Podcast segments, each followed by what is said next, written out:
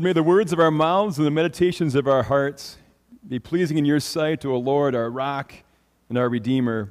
Amen.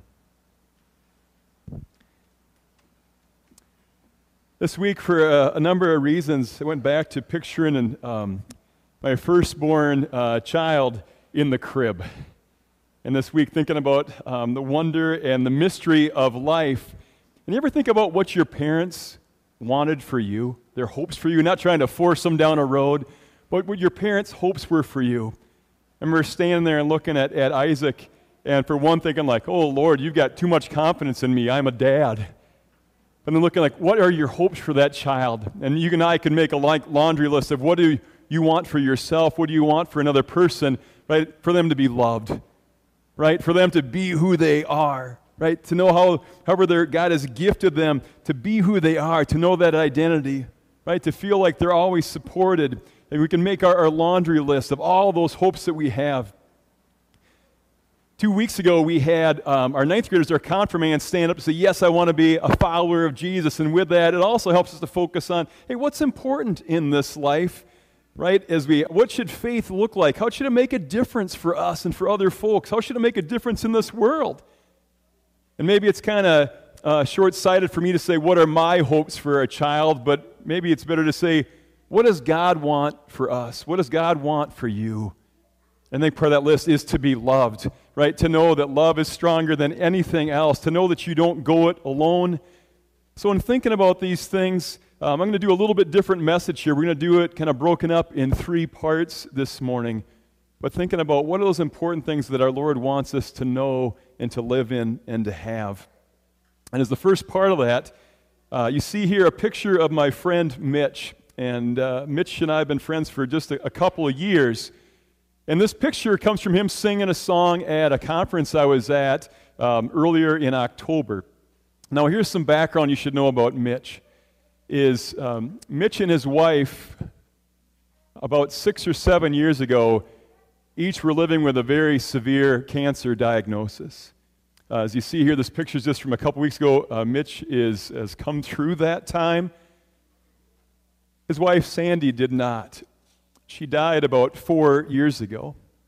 And, and knowing that, here in Mitch, uh, a genuine guy, knowing he loves his wife and he misses his wife. They had a big family event. Their oldest son got married this summer, and he would have loved to have her there. And at this conference, and you should know Mitch is not a center of attention kind of person.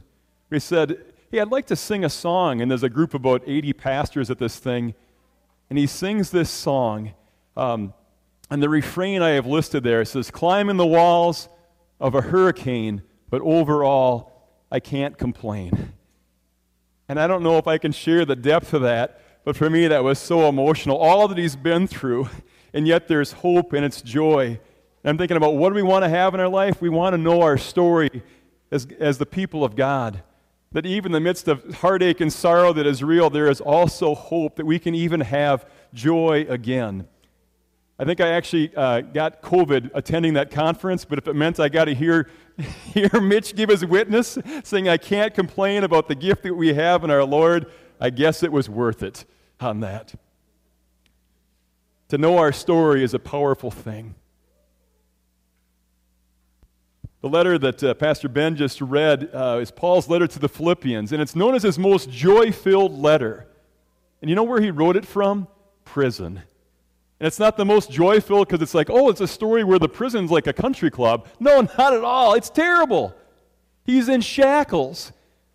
But because of his story, because of what he has in Christ, the one who was raised from the dead, the one who has a love that, that the world had never seen before, right? With that, in the midst of all that he has and all that he's lost, he has joy. That's the power of knowing our story. And that's our hope. A hope for you, for all folks, right? To know our story, to know that gift, to be able to have joy in all these different kinds of circumstances because of what we have in Christ. And I think about this, we talk about knowing our story. Um, you know, why is it that we get so fired up, love and seeing all ages worship together? Because faith is caught more than it's taught. Your little ones, whether you're biological or just part of this community, they are learning that story through you in this life together. how awesome it is. We pray the Lord's Prayer and you hear little voices and younger voices and older voices all together. And why do we do things like milestones where parents and other adults come together and they teach kids how to pray so we know our story and those gifts and those faith practices are with us? Right? Why do we love in the middle of busy people's lives trying to offer things like podcasts and other spiritual resources so we can have that to know our story? And why, as pastors, do you see us cringe when we get asked to be able to lead another Bible study and we're not able to pull it off out of time? It's because that's missing out on an opportunity for, for more folks to know their story. People of God, what an awesome gift that we have in you. What an awesome gift that we have in our Lord. What a power there is when we know our story as God's people.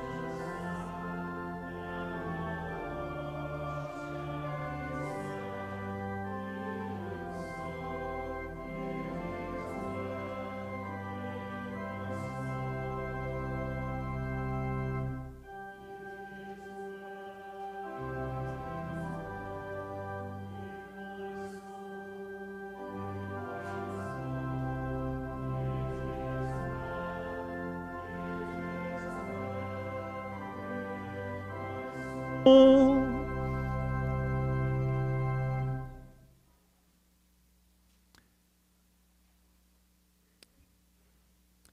I was in uh, seminary, uh, as they do with pastors, one summer you do something called clinical pastoral education. You're, for me, it meant being a chaplain um, for about 10 weeks at a place called City of Lakes Transitional Care Center.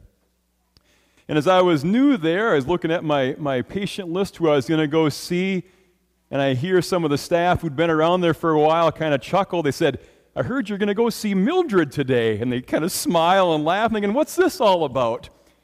And in my first few days there, there was times I'd hear either visitors or staff members go into a certain room, and I'd hear them every time getting yelled at and chased out of the room. Guess what?